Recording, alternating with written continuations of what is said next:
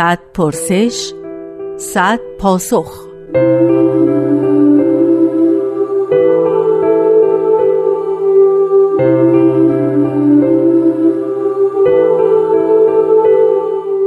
پرسش هفتم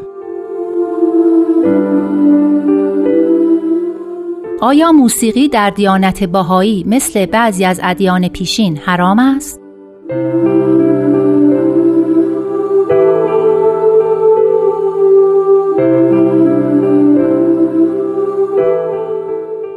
وقتتون بخیر. من شیدا ارفانی هستم. موسیقی در دیانت باهایی جایگاه خاصی داره. موسیقی مثل یک جامی میمونه که در نهایت پاکی و لطافت هست و اون کلام الهی مثل اون آب زلال و صافی هست که در اون جام قرار می‌گیره. وقتی که جام پاک و متبلور باشه آب هم در نهایت صافی و زلالی به روح و به جان انسان ها حیات میبخشه.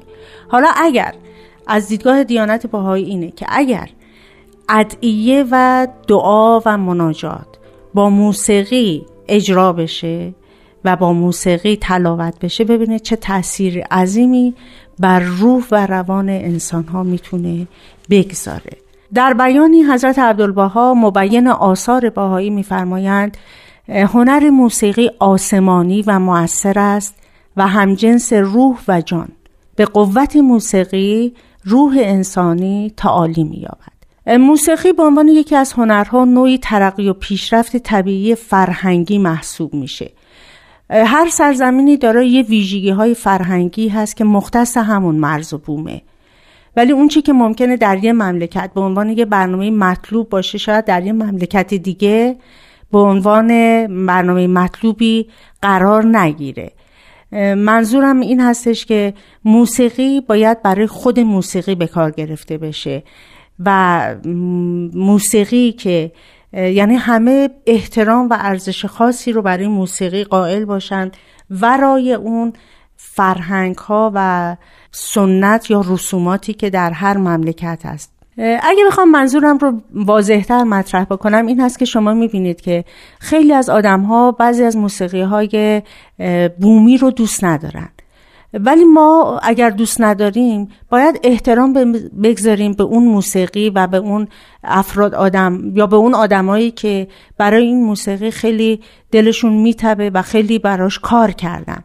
منظور از این که موسیقی رو برای خود موسیقی ارزش قائل باشیم و توجه بهش داشته باشیم این مسئله است که اگر که برای جوانها و برای بعضی از بزرگسالها بعضی از موسیقی ها خوشایند نیست می‌تونن گوش ندن ولی ما باید یاد بگیریم که احترام بگذاریم و سلیقه ها رو در نظر بگیریم و یعنی در کل هنر موسیقی رو برای خود هنر موسیقی بپذیریم و احترام بگذاریم.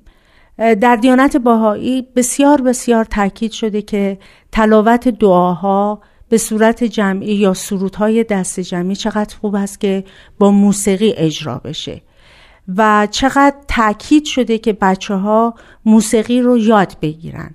حتی تاکید شده در مدارس موسیقی آموزش داده بشه. و یک سوالی از حضرت شوقی ربانی ولی امر دیانت باهایی پرسیده بودند که منبع الهام موسیقیدانان و آهنگسازان باهایی چه خواهد بود. و حضرت ولی امرالله اشاره میفرمایند که ما هنوز در آغاز تلیعه فرهنگ باهایی هستیم. هنوز نمی‌تونیم اشکال و خصوصیات هنر آینده رو که منبع الهامش به هر حال در این ظهور اعظم مطرح شده پیش بینی کنیم.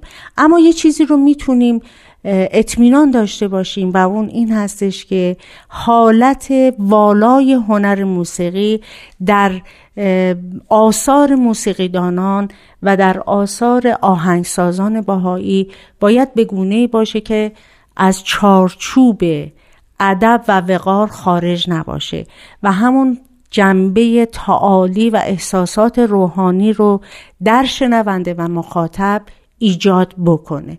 از این رو بسیار بسیار به عنوان یک هنر ممدوح موسیقی در آثار دیانت باهایی ازش یاد شده و ما امیدواریم که انشاءالله بعدها بتوانیم این مسئله رو از سنین کودکی در مدارس به عنوان یکی از دروس اصلی بگنجانند و انشاءالله اطفال و بعد نوجوانان و جوانان با موسیقی آمیخته بشن و این هنر روز به روز متعالی تر